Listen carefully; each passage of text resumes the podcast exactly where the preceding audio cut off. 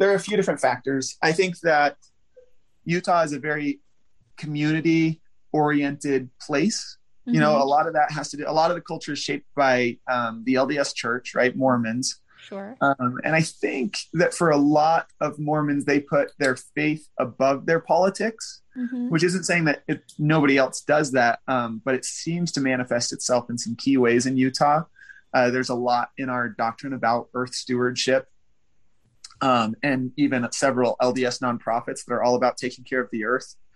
And uh, and I, and so I, I think that that they see it as important to take care of this beautiful landscape. And the other part is the beautiful landscape. You know, it brings people in from all over who are just here to enjoy whether it's the mountains and the fresh powder, you know, yeah. during the winter, or if it's Zion's National Park or Yellowstone during the summer we just really we, we're lucky to be surrounded by a lot of natural beauty that we want to preserve. And and that kind of turns us into republican environmentalists